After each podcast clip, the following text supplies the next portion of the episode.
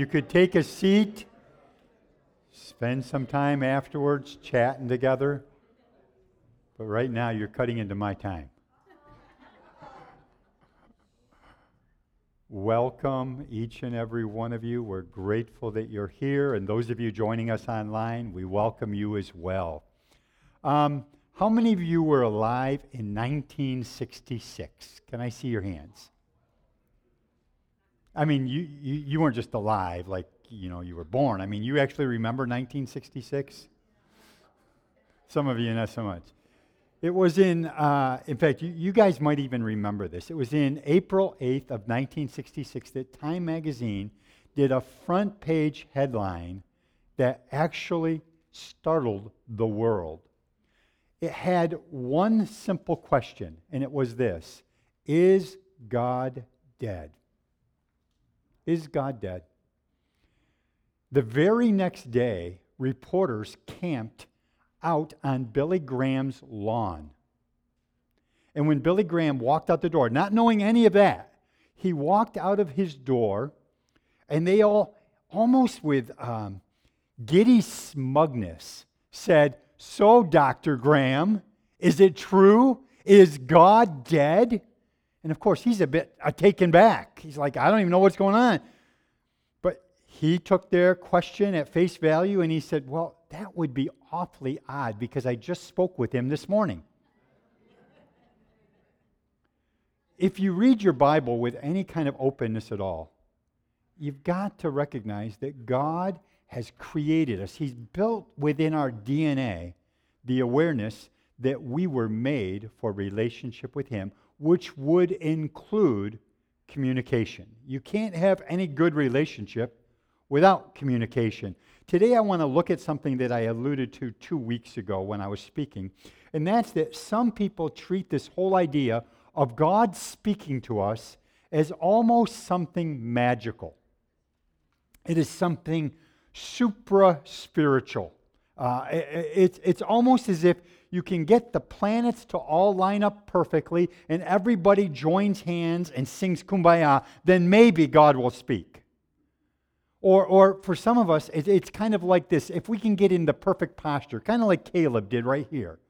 If you can get yourself just perfect, you know, you, you, you sit there and you've got your mantra, then maybe God will speak. Or for some of you, it's like, no, God only speaks to me if I'm out in the woods. But the truth is, God speaks. He does speak, and he speaks to us all the time. Job 33 14 is a great verse. If you've never read this verse, or if you haven't marked it in your Bible, you really ought to. It's one of the keynote verses about this in the whole Bible, and it says this Job 33 14. For God does speak, now one way, now another, though man may not perceive it. The problem isn't that God isn't talking, the problem is in our hearing and in our understanding. Um, today, I want to look at how we can know if we're actually hearing the voice of God. Last Sunday, uh, I've said to you, a couple Sundays ago rather, I said to you that most often God doesn't thunder from the skies. He doesn't put up a neon sign saying, This is God, listen to me. Most of the time, He speaks as a whisper in our hearts. It's a sense that we have. You might even say it's a feeling.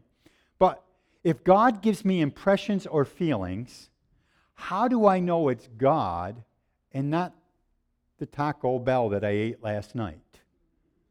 How do I know it's really God? Um, do you ever talk to yourself? How many of you are bold enough to admit you talk to yourself? Because, I mean, after all, every once in a while you have to have an intelligent conversation with somebody. Well, I talk to myself. Well, my question to you is how do I know that what I'm hearing is God and not just my own thoughts, my own sense, my own awareness, my own feelings inside? But the truth is, I have found over the years, and I've been walking with God for a while now, I have found that sometimes it's hard to distinguish the voice of God from all the other voices, including my own. Isn't it interesting, by the way, how often you think that the will of God is actually what you want to do, anyways? You, you've heard from God and you're pretty sure, I know what the will of God is.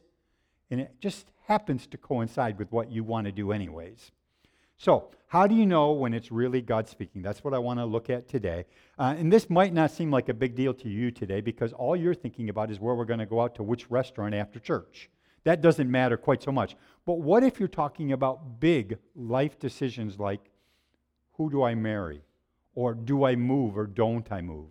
So, how do I know the voice of God? 1 John 4 1 says this don't always believe everything you hear just because somebody says it's a message from God.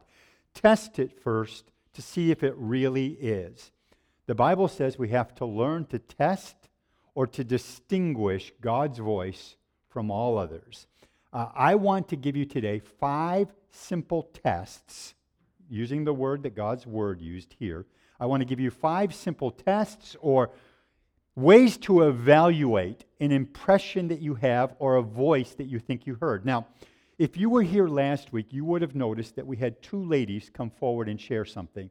Uh, one was Myrna and one was Stephanie. They felt like they had a prophetic word from God that they wanted to share. So that we believe that God actually does still speak. He can encourage people in a contemporary sense as well as what He has already established in His Word. But how do you test that word that somebody speaks or that you feel in your own heart, how do you test them to know whether they're God or not? And what I'm looking at is the impressions that you have in your own heart, but also what do you do with things that people say to you? And sometimes they call it a prophecy, sometimes they don't. Sometimes they just speak to you. How do you know whether that's from God or not? So I want to give you five tests. The first test is this Does it agree with God's word and character? Okay? If you don't start here, I can tell you already, you're in deep doo doo. You're in trouble because this is the only 100% clearly established Word of God. This doesn't contain the Word of God, this is the Word of God. You see, if you say it contains the Word of God, then you can pick and choose what part of it you think is the Word of God. But it doesn't just contain it, it is the Word of God. God never contradicts the spirit and principle of his written word. So that what I'm talking about is not only the written word, but the heart of the Father as it's revealed through his word. Does it agree with his word and with God's character? Luke 21:33 says this, "Heaven and earth will pass away, but my words will never pass away." you can count on God's word. And I'm not talking about coming up with some weird interpretation of some word because you want to do something and you figure out a way to get to do it.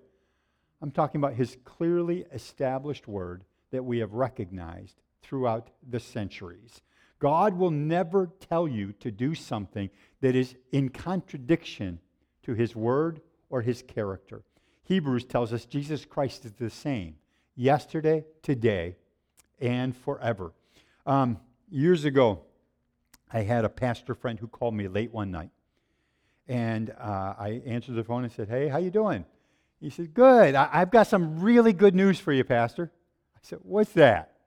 He goes, I found my true soulmate. And I thought about it for a minute and remembered that he was married. He's been married for a lot of years. And I said, What did you just say? He said, I found my true soulmate. Now, maybe you guys are going to think I'm unspiritual. That's okay. Uh, I probably am.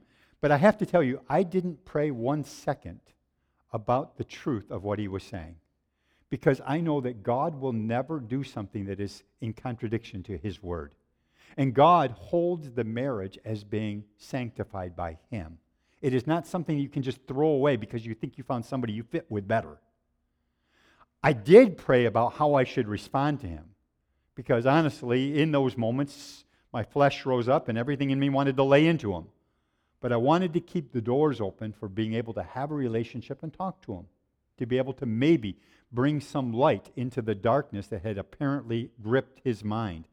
The Bible tells us clearly certain things, principles that we're to live by.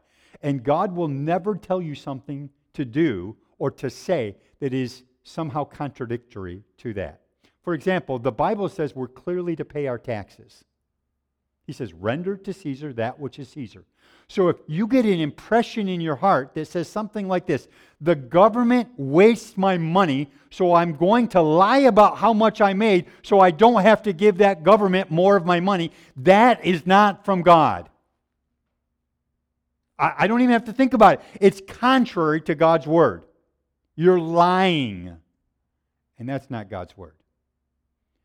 Um, most of God's will for your life is already written in this book right here. In fact, I, I, just did a quick search, just quick. I mean, it took me like two seconds. Here are just three verses where God clearly says, This is my will. 1 Thessalonians 14, 4 3. For this is the will of God, even your sanctification. God's will is that you become more and more like Jesus.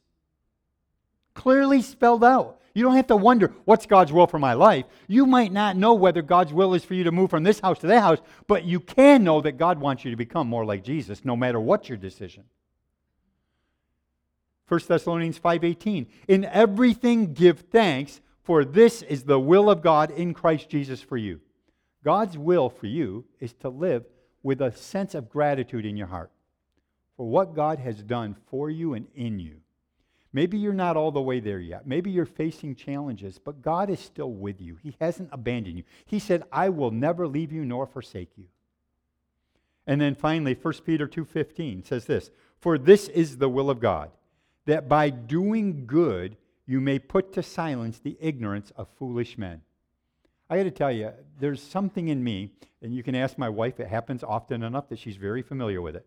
There's something in me of the flesh that rises up when I see injustice, when I think things are happening that are unfair, and I want to take things into my own hands.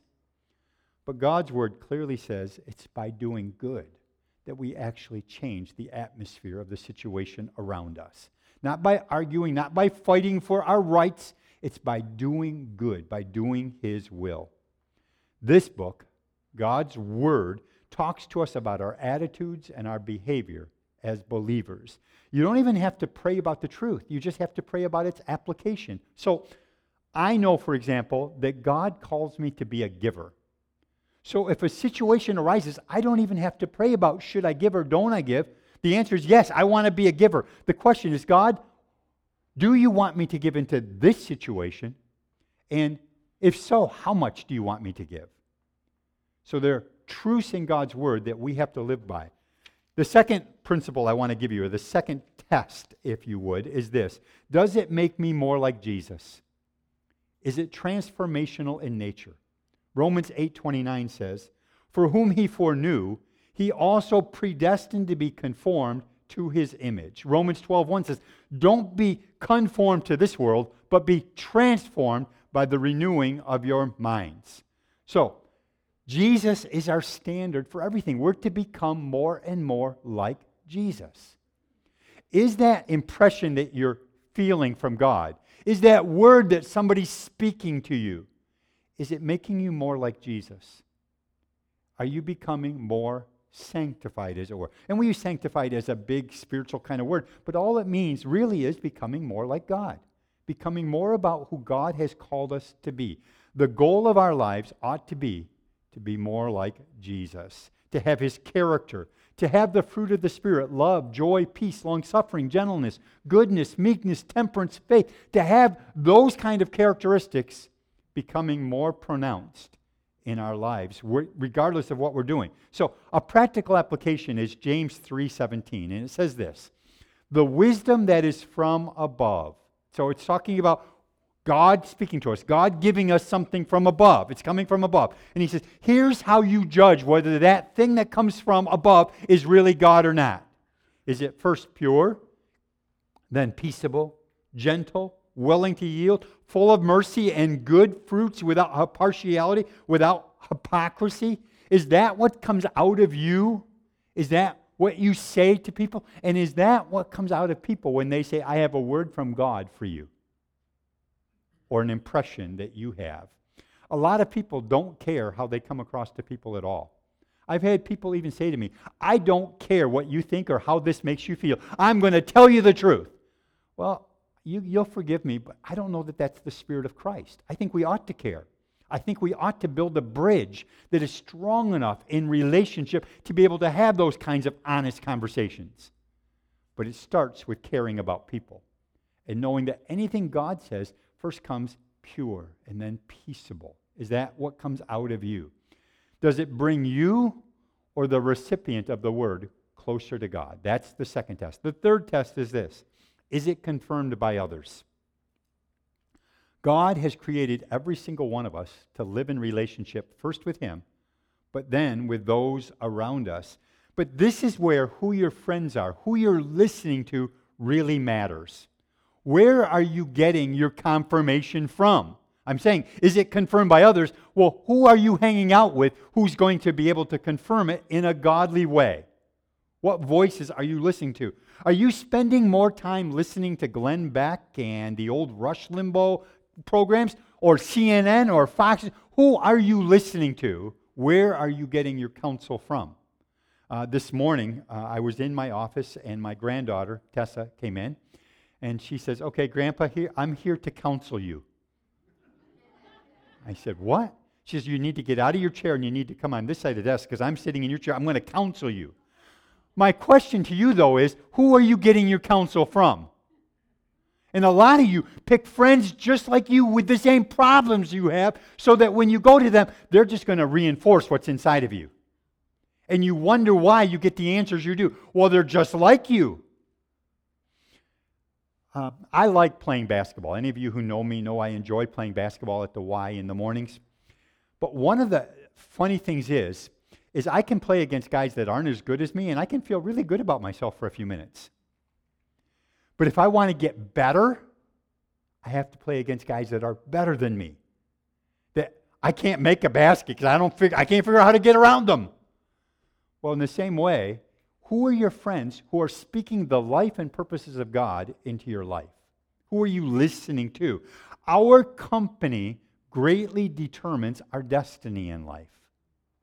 Who you're hanging out with matters. When you become a follower of Christ, you not only get a new relationship with God, you also get a new relationship with a group of people called the Church of God. Now, is the Church of God perfect? Of course not. I've walked with Jesus long enough to see some horrific things happening in the name of Jesus. Things that I think Jesus would just sh- shudder at. I've seen things happen in church where people are arguing and fighting over the most petty little things. But nonetheless, God intended that we have relationship with one another and that together iron will sharpen iron, that we will actually cause one another to grow and to become more and more like Jesus. He intends for us to get guidance from one another. Um, Proverbs 12 15 says, A fool thinks he needs no advice, but a wise man listens to others. So, my third test is does your circle of connections, does the family of God confirm what it is that you believe you're sensing in your heart is from God? The biggest reason why I have found over the years that people get themselves in trouble is they don't bother asking for any kind of counsel or any kind of advice. They just do their own thing. And yet the Bible says, in a multitude of counselors, there is wisdom. There's prudence to be able to make wise decisions. Um, I've watched people make decisions where they're going to live based upon how much money they make, only to get there and find that they lose their job quickly. I've watched people move from place to place to place or come together for different jobs over different situations, and never did they ask for any advice. And when you challenge them, even just a little bit, you, you, you say to them, you know, why wouldn't you have asked somebody? He says, I'm a grown up. I don't need to get your advice or anybody else's. And I, I want to say to people, I say it to people out in the Redemption Center when I'm working with them. I've got enough trouble dealing with my own life. I'm not trying to control yours. But I do think there are biblical principles we ought to listen to and we ought to adhere to. I think there are things that God's word can say to us that ought to help us from making some of the stupid decisions we have made that got us in trouble. In fact, the truth is, the scripture says that when we do this, the wisdom of the righteous can save you. Let me say it again. The wisdom of the righteous can save you. Proverbs 11 9. What that says is when you make dumb decisions, when you make decisions with no counsel, you just do your own thing because you're a grown up, then sometimes what happens is you end up with a lot of heartache and a lot of problems. So, wise counsel can actually save you a lot of trouble in the long run. I think there are biblical principles, but the issue is who are you asking counsel from? Who are you going to for counsel? Are they people that you look at their lives and they have clearly established that by how they're living, there's somebody you ought to be asking? I've watched guys with struggles with pornography go ask other friends who have just as much trouble, Can you hold me accountable? And I'm thinking, why would you go to somebody who has the same problem as you and think they're going to help you in this? Or people who have problems with lying, or you name it. If we want to change and become more and more like Jesus, we need to get counsel, wisdom from those around us who can help us. And it's not a matter of them controlling you at all. No one's trying to control. But if you are going to people who are friends of yours within the body of Christ, who are wise, mature people, and all of them say, I'm not trying to tell you what to do, but I'm not so sure that's wise, that ought to be like a yellow flag for you. That ought to be a caution flag to say, maybe this isn't the wisest thing to do in the first place. The fourth test is this Is it encouraging rather than condemning? Is it encouraging? Uh, I can't tell you how many times over the years, even in this church, I've had people come up to me, even on a Sunday morning, sometimes before church begins, before I have to get up and preach, and they'll come to me and they say, I feel like I have a word from God for you. And immediately everything in me tenses up because I've listened to them a lot over the years, and it seems like no matter what comes out of their mouth, it's critical, it's harsh, it's judgmental, it's attacking. And I'm thinking, I don't know if I can handle that kind of word. I don't know if I'm mature enough to handle that kind of word. I'm suggesting to you that when we have an impression from God that we want to share with somebody else, we ought to first ask us is it going to help them? Is it going to build them up? Is it going to encourage them? Or is it going to condemn them? Because condemnation, according to Romans, is not from God. So, my question to you is whether it's a word you're giving or a word you're receiving, or whether it's an impression in your own heart, is it encouraging? Is it building you up? It says every prophetic word ought to be for edification, exhortation, and comfort. Those are three tests that are clear. If it doesn't meet that standard, it's not really a word from God. And I've had people say, well, if you would listen to it, it would be edifying. I'm thinking, no, even the tone of your voice lets me know this has no encouragement or edification built into it. Revelation 12:10 says Satan is our accuser. We don't need to be one another's accuser. I can't tell you how many times in my own life um, people have come up and said, you know, I, I, see this in you, and you know, God wants to deal with it. I'm thinking, you're probably right. I, I see everything that you see about me, and I see a whole lot more. I know things about me that you don't know. Probably the only one who knows them is my wife. Now, maybe you see other things, but my question is this just because you see it, does that mean God wants to put his finger upon it right now? Maybe God wants to deal with something else. I want to deal with your lying. And God says, No, I don't want to deal with lying right now. I'm not so much worried about your lying. I know you lie, but I'm not worried about it. What I am worried about is that sense of shame you feel inside that drives you to try to lie, to continue to make yourself look better than what you are. I want to deal with those issues inside rather than all the external things that we all see. So, my fourth test is is it encouraging or is it condemning? And finally, the fifth test is simply this Do I sense God's peace in it? Do I sense peace in it? The scripture says this, Colossians 3:15, "Let the peace of God rule in your hearts, to which you were also called in one body, and be thankful." Let the peace of God rule. That word rule is like the word that we would use for an umpire making a call. Let the peace of God make the call for what is right or what is wrong in your life. And then Philippians 4, 6, and 7 says this Be anxious for nothing, but everything by prayer and supplication with thanksgiving, let your requests be made known to God. And then the peace of God, which surpasses all understanding, will guard your hearts and minds through Christ. Peace. Is that word bringing you a sense of peace? Is even what you're sensing in your own heart from God, does it bring you peace? Or to go back to the back, last test, does it bring you condemnation? Um, I can't tell you how many times over the years this sense of allowing peace to determine things for us has made a difference for my wife, Karen, and I. It could be as simple as a purchase that we're thinking about making. Do we do it or don't we do it? we go into the store, we need a new washer, our washer's broken down, so we're going to go in, and the salesman's there, and he's showing us all these different washers, and he says, But this washer is on sale, and it's on sale today. It goes off sale. In fact, it goes off sale within a couple of minutes, so you need to make a decision right now. I have to tell you, what that feels to me like is stress. That was one of the things my granddaughter was counseling me about today stress in my life. She said to me, What are your life challenges? What are your stressors in life? And I'm thinking, Who are you talking to? She would be a good counselor. I, I felt like opening up to her. But here's the point when I'm in front of that salesman and he's putting me on the moment saying, You have to make a decision now, all I feel is stress. I don't feel peace.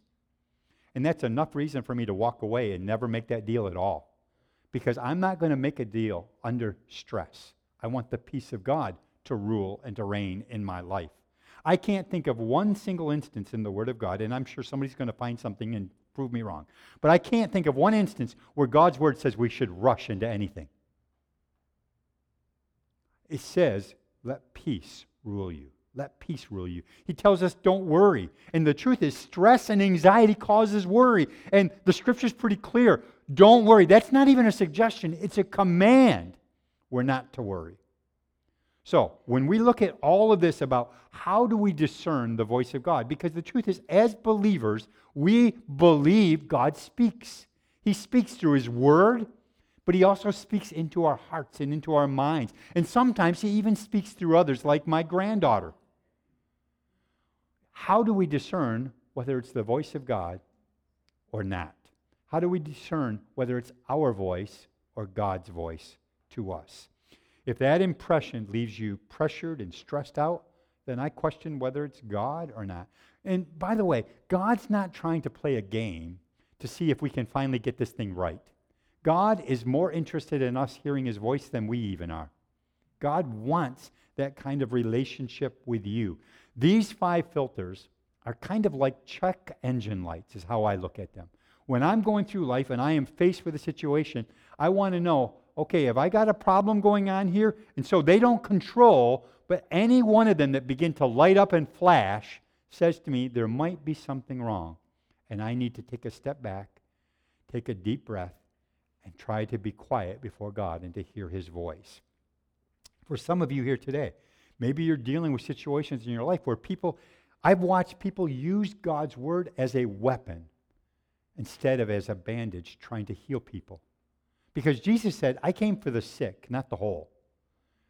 And so when I'm in church and I'm watching, whether it be a pastor preach or whether I'm in church and I hear others share with one another, I want to know are you using God's word to build people up, to encourage people? Are you using it to attack them, to tear them down, and to, to say things about them? I'm thinking, you know, I, I've walked with God a long time. God's put up with a lot with me. You know, people say my wife's put up with me. Well, the truth is, God's put up with me. And yet, He's continued to work change into my life over all these years, and He's never given up on me. One of the words God did speak to me years ago, which I was so grateful for, is He said, I won't only not leave you, I will never give up on you. He said, That good work which I've begun in you, I'm going to complete it. So I know that church can sometimes be hard. People can be hard. Pastors can sometimes be hard. I can sometimes be hard. And I'm saying to you, we want to learn to discern whether it's the voice and the Spirit of God. So the five tests are very simply Does it agree with God's word and character? Does it make me more like Jesus? Is it confirmed by those others around me? Those who I have, who I know are wise, trusted friends? Is it encouraging rather than condemning? And do I sense God's peace in it? Would you stand with me?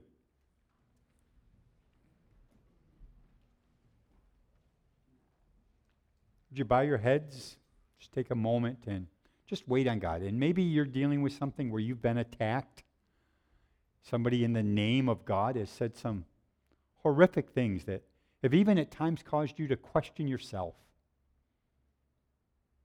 But the truth is, God alone is our judge. God says, Leave all of that to me because I can handle it better than anybody else. The truth is, God is for you. He's not against you. He's not mad. He's not the old man up in the woodshed waiting for you to blow it. God's not only love, But God actually likes you. And He wants a relationship with you whereby you can hear His voice and you can respond to Him. And that that relationship would deepen day by day. Father, in the name of Christ, um, I come. And Lord, I know that uh, I'm probably as guilty as any other pastor, as any other believer, of sometimes saying the wrong thing in a harsh way, a critical way, a mean way, even. And so often it's born out of our own flesh, our own insecurities, our own fears. But Lord, we don't want to in any way attach, thus saith the Lord, to those kinds of things. So, Lord, we want to say to you today uh, where we have blown it and we have used your word as a weapon against others, Lord, we, we we repent. We, we don't want to live that way. But then, Lord, we also say to you, we want to be able to know your voice more clearly. We want to walk with you on a day by day basis. So, whether it's out in our uh, workplace, uh, whether it be in a factory or on a farm or in the hospital or in the bank or at the gas station, wherever it is, whether it be in the stores or whether it be out walking in the streets or wherever, Lord, we want to be able to walk in such a way that we hear your voice and we walk in fellowship with you. Lord, I, have I've walked with you a long time, but the cry of my heart is still, I want to know you more. Like Paul, say, I want to know Christ, Him crucified. I want to know you, Jesus. And Lord, I want this place and this people to be a safe people where people are loved and honored, are valued, and where when we speak something in the name of the Lord, we're very, very careful ahead of time to make sure it really does carry your spirit and it's in alignment with your word. And we're not trying to control anybody's life. We're just sharing what we sense, and then we leave it in their hands to decide whether that really is God for them or not. Help us, Father, to hear your voice each day and each week. We pray in the name of Christ. Amen. Amen. The Lord bless you. Have a great rest of your day. See you next week.